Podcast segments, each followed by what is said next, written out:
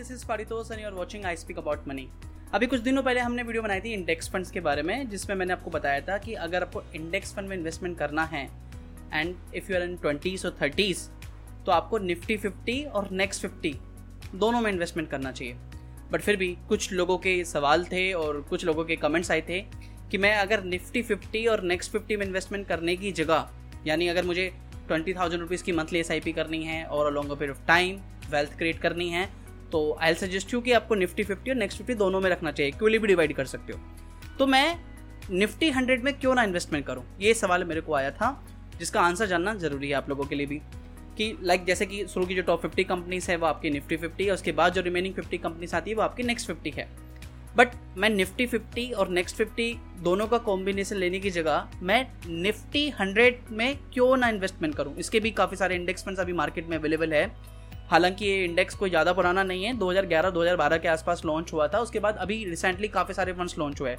Like जैसे कि अभी एक्सिस निफ्टी हंड्रेड भी लॉन्च हुआ है 2019 से 2020 में।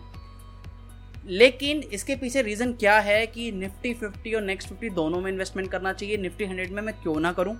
इसके पीछे रीज़न है बिकॉज़ ऑफ़ दी ओवरलैपिंग अब ये ओवरलैपिंग क्या है कि जब आप दो फंड्स में similar kind of stock side लेते हो।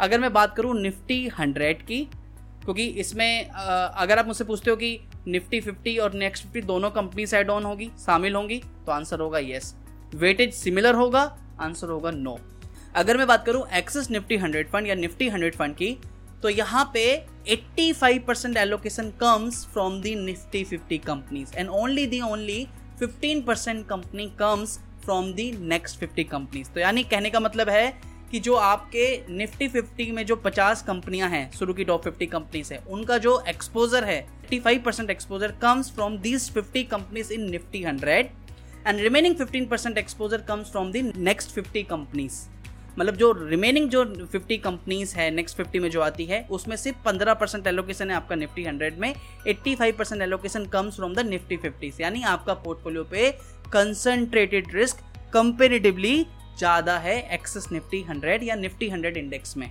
तो इससे नुकसान क्या है? इससे नुकसान ये है कि आपका पोर्टफोलियो डाइवर्सिफाइड नहीं है और आपके पोर्टफोलियो पे कंसंट्रेटेड रिस्क ज़्यादा है। यानी अगर निफ्टी फिफ्टी बढ़ेगा तो ही एक्सेस निफ्टी हंड्रेड या निफ्टी हंड्रेड इंडेक्स फंड बढ़ेगा, ये गिरेगा तो कंप्लीटली ये भी गिरेगा। लेकिन अगर निफ्टी नेक्स्ट फिफ्टी बढ़ेगा तो Nifty hundred Nifty hundred index fund या एक्सेस निफ्टी हंड्रेड फंड उस प्रपोर्शनेट में बिल्कुल भी नहीं बढ़ेगा। यानी कंपेरेटिवली कम बढ़ेगा, क्योंकि पंद्रह परसेंट एक्सपोजर है। तो यानी आपके पोर्टफोलियो पे कंपेरेटिवली रिस्क ज़्यादा है। अगर आप ये मान के चल रहे हो कि अगर मैं निफ्टी हंड्रेड इंडेक्स फंड में पैसा इन्वेस्टमेंट कर रहा हूँ और लॉन्गर पीरियड ऑफ़ टाइम तो मेरा यहाँ पे निफ्टी फिफ्टी का भी एक्सपोजर इक्वली है फिफ्टी परसेंट है और निफ्टी नेक्स्ट फिफ्टी का भी है। तो ऐसा नहीं है। मैं ऐसा क्यों कह रहा हूँ कि आपको इन दोनों फंड्स में इन्वेस्टमेंट करना चाहिए निफ्टी फिफ्टी नेक्स्ट फिफ्टी अगर मुझे एसआईपी करनी है तो मैं दोनों में करूँ। ना ही मैं निफ्टी फिफ्टी में पूरा का पूरा करूँ, ना ही मैं निफ्टी नेक्स्ट फिफ्टी में करूँ। दोनों में ही करूँ इक्वली डिवाइड करूँ। क्योंकि इसकी वजह से आपका रिटर्न तो बढ़ता ही है, आपका रिस्क के जो रिस्क है और जो वॉलिटिलिटी कंपेरेटिवली वो भी कम है। अगर वीडियो अच्छी लगी है तो वीडियो के नीचे लाइक का बटन है लाइक ज़रूर कीजिए। और साथ ही में इस वीडियो को शेयर कर सकते हो अपने फ्रेंड्स कलीग्स अंकल में। और अगर अभी तक चैनल सब्सक्राइब नहीं करा चैनल सब्सक्राइब कर सकते हो। हम इसी तरीके से इन्वेस्टमेंट और फाइनेंशियल प्लानिंग के बारे में काफ़ी सारी वीडियोस बनाते रहते हैं इस चैनल पर। नेक्स्ट वीडियो में मिलेंगे नए टॉपिक के साथ। तब तक धन्यवाद। वंदे मातरम। जय हिंद।